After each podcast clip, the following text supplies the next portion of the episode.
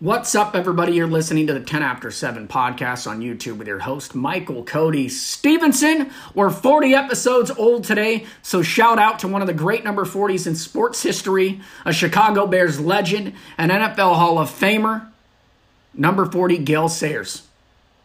Just recently passed away earlier this month, and by all accounts, by all his peers who played with or against him, the greatest running back to ever do it.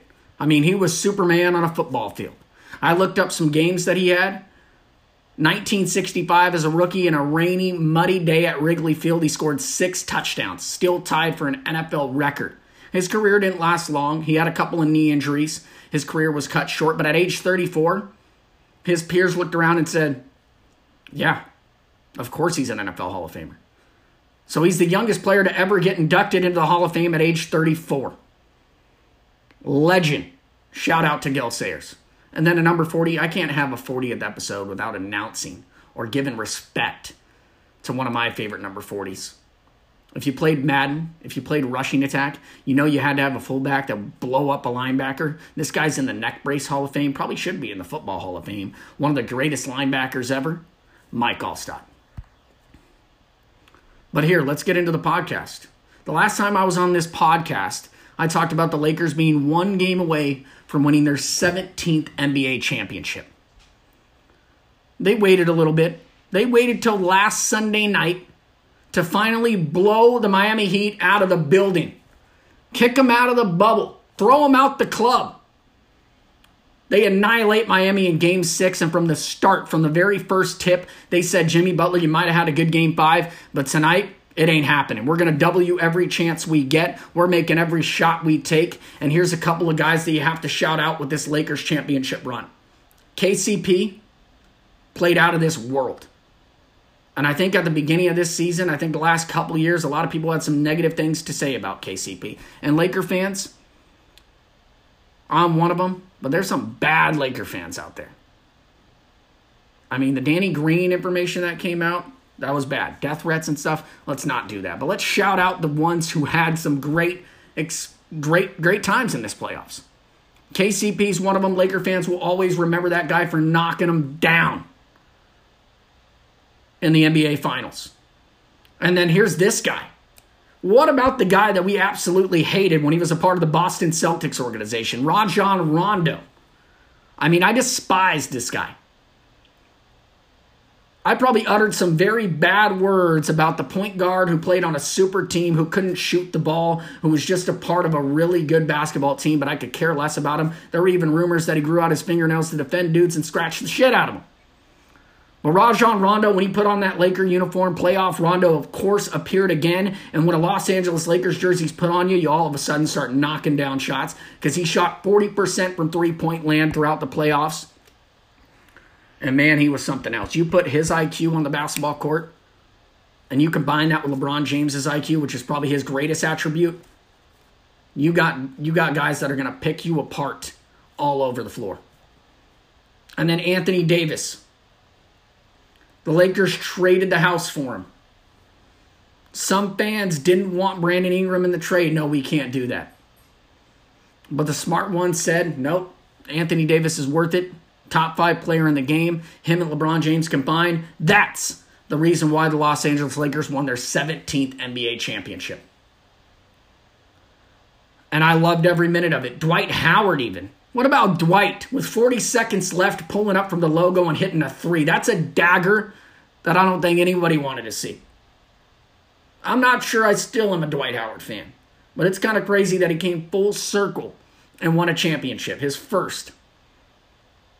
JaVale McGee. I don't know if he played a minute in the NBA Finals, but he's got three titles now. And LeBron James, of course, his fourth NBA championship. At the end, he was interviewed, and I loved every second of it. Of course, he knows what it's like. He knows exactly what to do when a microphone's in his face. He thanked his teammates. He said, put some respect on the GM's name, put some respect on the owner's name, put some respect on the Lakers organization, and give me my damn respect too. And he's talking to a whole lot of different people when he says that. In my group chat the next day, the discussion after LeBron James won his fourth title was why would LeBron say that? Who's LeBron talking to? How much more respect does LeBron want? He's in the discussion with Michael Jordan as the greatest of all time. And I said, This is my point. He's the most criticized athlete of all time. Because one day after he wins a championship, you guys are critiquing the words he said at the end of it. Not the fact that he mentioned his teammates first about how everyone else needed respect and then him too. You guys are actually discussing what this guy said instead of what he did in the bubble and throughout this playoff run, winning his fourth NBA Finals MVP. Most criticized athlete of all time. No one even comes close.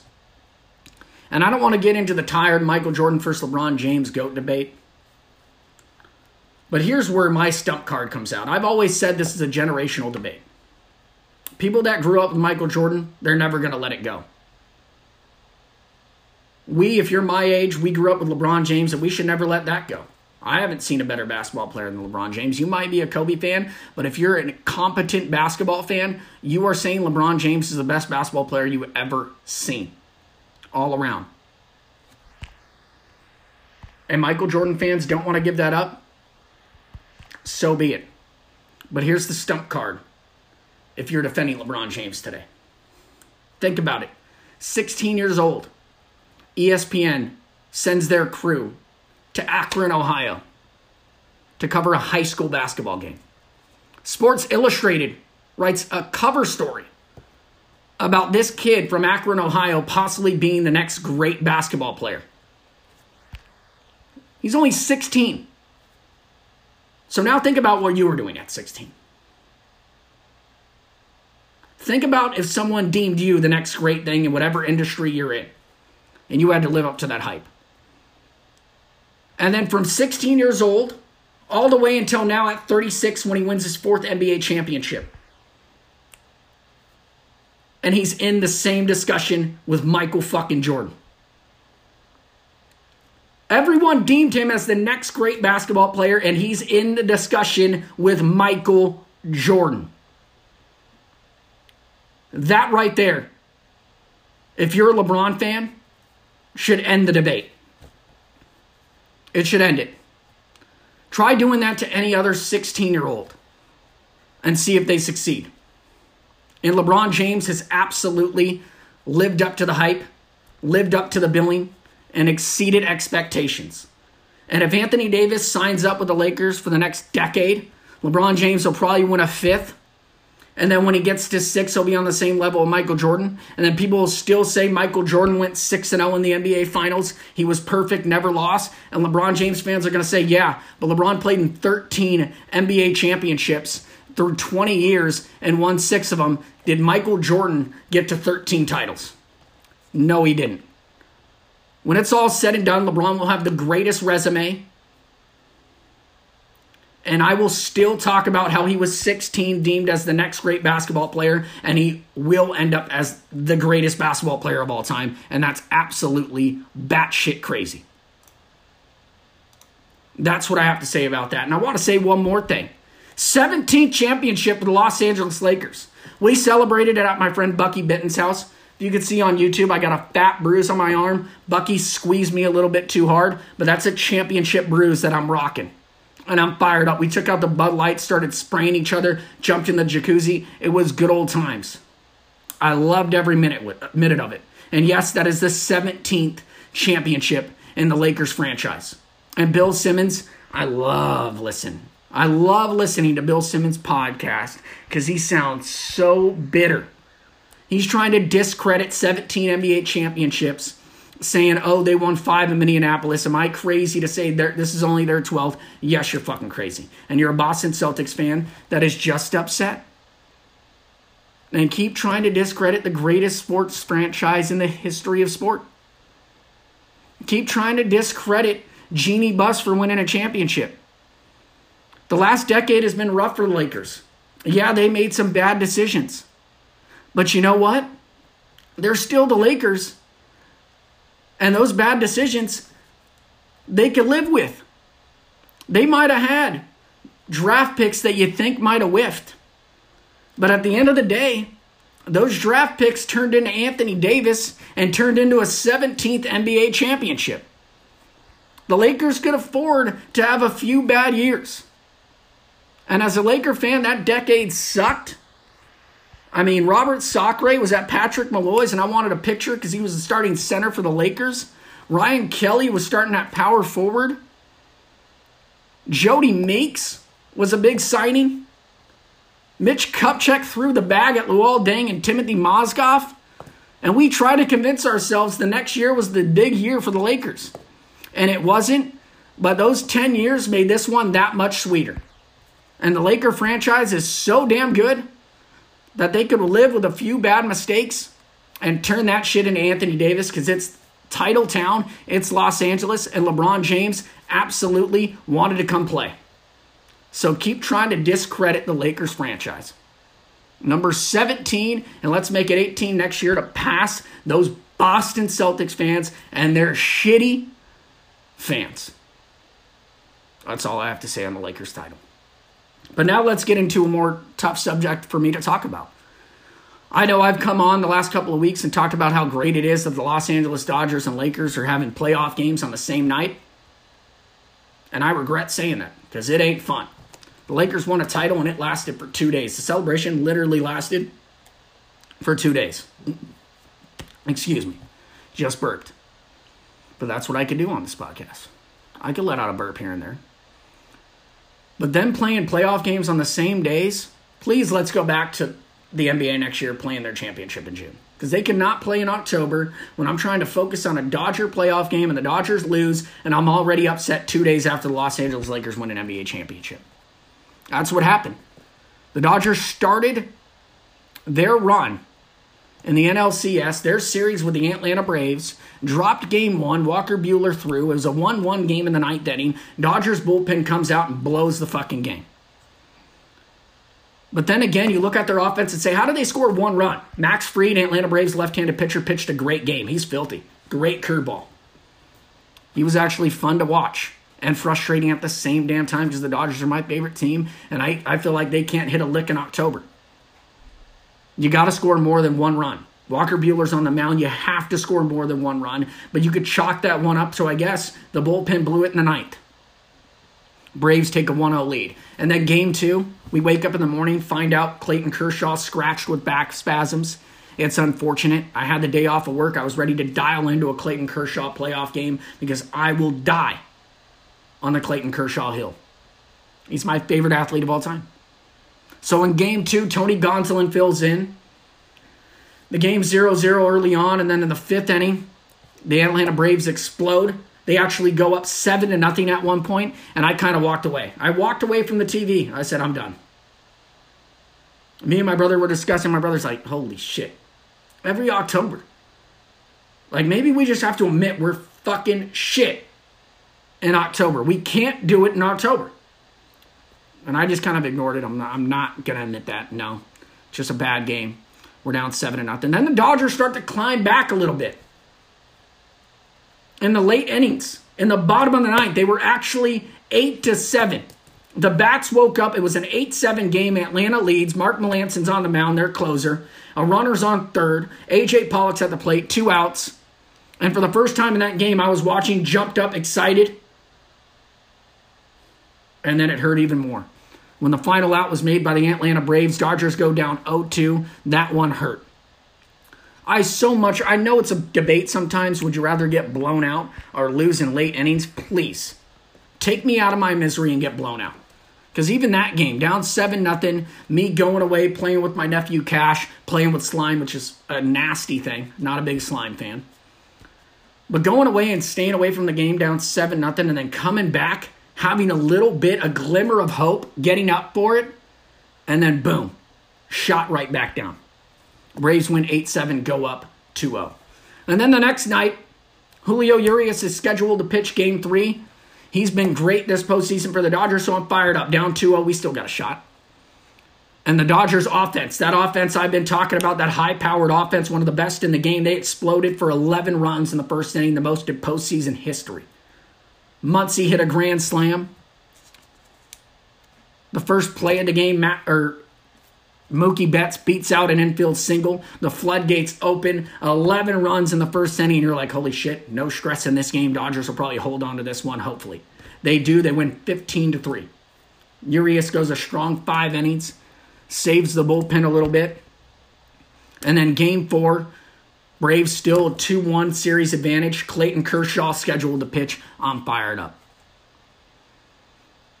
And Edwin Rios, a few innings into the game, boom, gone. One of the prettiest swings. He's a home run hitter. He's a masher. Gives the Dodgers an early 1 0 lead. Marcell Ozuna gets a piece of Clayton Kershaw a couple innings later. The game's all of a sudden tied 1 1. But Kershaw has gotten a few good double plays in this game. He's escaped a couple of runners on early.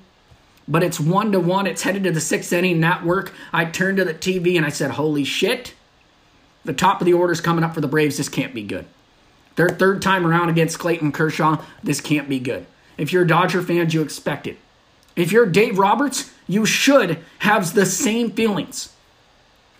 You should know that the Atlanta Braves top of the order is coming up. Yes, Clayton Kershaw has pitched well enough through five innings. It's a 1 1 game, but know that his numbers aren't great when the team comes around for a third time. And six plus innings, Clayton Kershaw is hasn't been good either in the postseason. We all know that. But instead, Dave Roberts sends Clayton Kershaw out there. Acuna hits a dribbler. Kike Hernandez makes a throw, gets away from Max Muncy, goes out of play. All of a sudden, Acuna leads off the inning. He's on second base. No outs. Then Freddie Freeman, lefty on lefty, comes up. And yes, I guess you could make let him face Freddie Freeman. Freddie Freeman scares the living hell out of me, and I knew that was going to happen because he's probably going to win NL MVP, and he hits the shit out of the baseball. So Kershaw goes up on him 0-2. Couple pitches later, Freddie Freeman doubles. It's all of a sudden 2 to 1 Braves, and Clayton Kershaw is still on the mound. Dave Roberts doesn't want to take the ball from Clayton Kershaw. And as a manager, it's all about feel. You have to know your guys, know the numbers, and get them out when they need to get out of the game. And I think Dave Roberts is so loyal to Clayton Kershaw. I'm loyal too to Clayton Kershaw, but you're the manager of the baseball team. You have to take the ball from Kershaw. I don't care if Clayton Kershaw won't talk to you for the next three days. I don't care if he's mad at you, Dave. You're the manager. Take the ball from him. Get him out of the game. Ozuna already took him yard. It's 2 1. You're still in the ball game. Take him out. But he doesn't. He left Clayton in, just like last year. Was so confident, so loyal to Kershaw, sent him out for a seventh inning that he gave back to back home runs on. Another run scores for Atlanta. It's 3 to 1. Brings in the bullpen, Brusdar. And Brusdar gives up three more runs, and it's all of a sudden 7 to 1 Braves. And Dodger fans, the air's out of the balloon. It's all happening once again. And Clayton Kershaw is going to get the blame. And I will die on the hill. I will always defend Kershaw. I'm never going to pivot on Kershaw. You will not hear me pivot on Kershaw. Are his numbers bad in the postseason? Yes, they are. He's got the worst ERA, minimum of 100 innings thrown in postseason history, in MLB history. But Dave Roberts has to know the numbers and get him out of the game. If Kershaw goes five innings, and I know he probably always, every pitcher in baseball history always wants to go seven strong. And he'll probably be mad if you say, hey, Kershaw, you did great for five innings. Top of the order's coming up for them. Third time around, numbers don't look so great. We're going to take you out. We're going to try to keep us in the game. We're going to go to our bullpen if the bullpen blows it. Oh, well, that's on me. But instead, Dave left Kershaw out there and the rest is history. Dodgers go down 3 to 1 in this series. But I'm on record. I will die on Clayton Kershaw's hill. I'm going to die on it. But Dave's got to get him out of there. And I think hot seat is very hot right now. That's what I'll say about that. The Dodgers down 3-1 and I'm never going to I'm never going to pivot on the Dodgers. You know me. I mean, I always say it's a 7-game series for a reason. The Braves have to win 4 out of 7. It's three to one right now. Dustin May's going tonight. I'm confident in Dustin May. He should be one of the top three guys in this rotation. He shouldn't be an opener. He should probably go six or seven strong every single time and let him go tonight. Let him be the horse that he is. And Dustin May will match up whoever the Braves throw. And by the way, in that game four, the Braves threw a guy named Bryce Wilson, pitched a hell of a game. I'm sour. The Dodgers will always, always, if you're a Dodger fan, they will make young pitchers or no name pitchers that we have never heard of before that game look like Cy Young candidates. And that's what they did with the rookie last night, Bryce Wilson. But whoever the Braves throw tonight, Dustin May should have the upper hand. And if the Dodgers win tonight, it's 3 2. You got Walker Buehler in game six. We know he's a dog. He's pitched in so many big games already throughout his young career. And then in game seven, that's when you let your nuts hang low. That's where legends are made. And the Dodgers were the best team in baseball all year. So a 3 1 series deficit, it ain't fucking over. You'll always hear me say that. Dodger fans, wherever you are out there, never say it's over. Never. No, there's no clock in baseball. You got 27 outs to play with, and we better play those 27 outs like they're the last outs of our goddamn lives. I was watching Tommy Lasorda motivational videos last night. And he said he better see a championship team before he dies. He said, wherever you've played before, they say you made it to the big leagues, but when you put on a Dodger uniform, you're in the major leagues. Let's go. It ain't over. This team's too fucking good to go home down 3 1. So I'm going to talk about some NFL games. I think last week I actually went 3 0. I know I had the Miami Dolphins who blew the San Francisco 49ers out of the water. I forgot who else I had. But I know I did pretty good last week in picks. But I'm going to look up some lines today and give you three more picks. I don't know how I want to do. It feels like every morning I wake up to an ESPN notification saying this team or that team's facility shut down. We're going to probably find out a lot more because we got two Monday nights again. We didn't have Thursday night tonight. The NFL's all over the place. And I will say this if you win a championship in fantasy football this year, that championship will be the hardest anyone's ever won before. With the maneuvering of the maneuvering maneuver Jesus. I don't even know the word. What am I trying to say? Maneuvering? Jesus. You know what I mean. You trying to switch out and switch dudes in. If you don't know who has COVID, who doesn't have COVID, it's going to be the hardest championship you ever won. And yes, you can make fun of me for not knowing how to pronounce that word. I just, too much coffee this morning. So here we go. Three NFL games I'm going to pick. Atlanta Falcons. That's right. I picked the Houston Texans last week because I knew they were coming off of a game or a uh, firing of a head coach. So you know what? Oh, I don't even know. Falcons are plus four going into Minnesota. Minnesota's been tough the last couple of weeks. They almost pulled off the upset against Seattle last weekend. Falcons plus four after the firing of Dan Quinn, you know what? I feel good about it. Atlanta Falcons plus four. Dan Quinn's fired. They got an interim head coach. That's going to do it for them. Put Atlanta in your parlay plus four against the Minnesota Vikings. Moving on. That's my first game. I got to remember these. I got to write them down. You know what? Let's write these down. Falcons plus four against Minnesota. Uh, let's see. What other games can I pick? You got Cincy plus eight going to Indianapolis. I don't know about that one. Indianapolis Colts are probably the toughest team to watch at this point. Philip Rivers is so damn boring. That team, please, I said it last week, give T.Y. Hilton the ball. But they haven't done it. New York Jets plus nine and a half going into Miami minus nine and a half for the Dolphins. The Jets have a chance to go 0 16 at this point.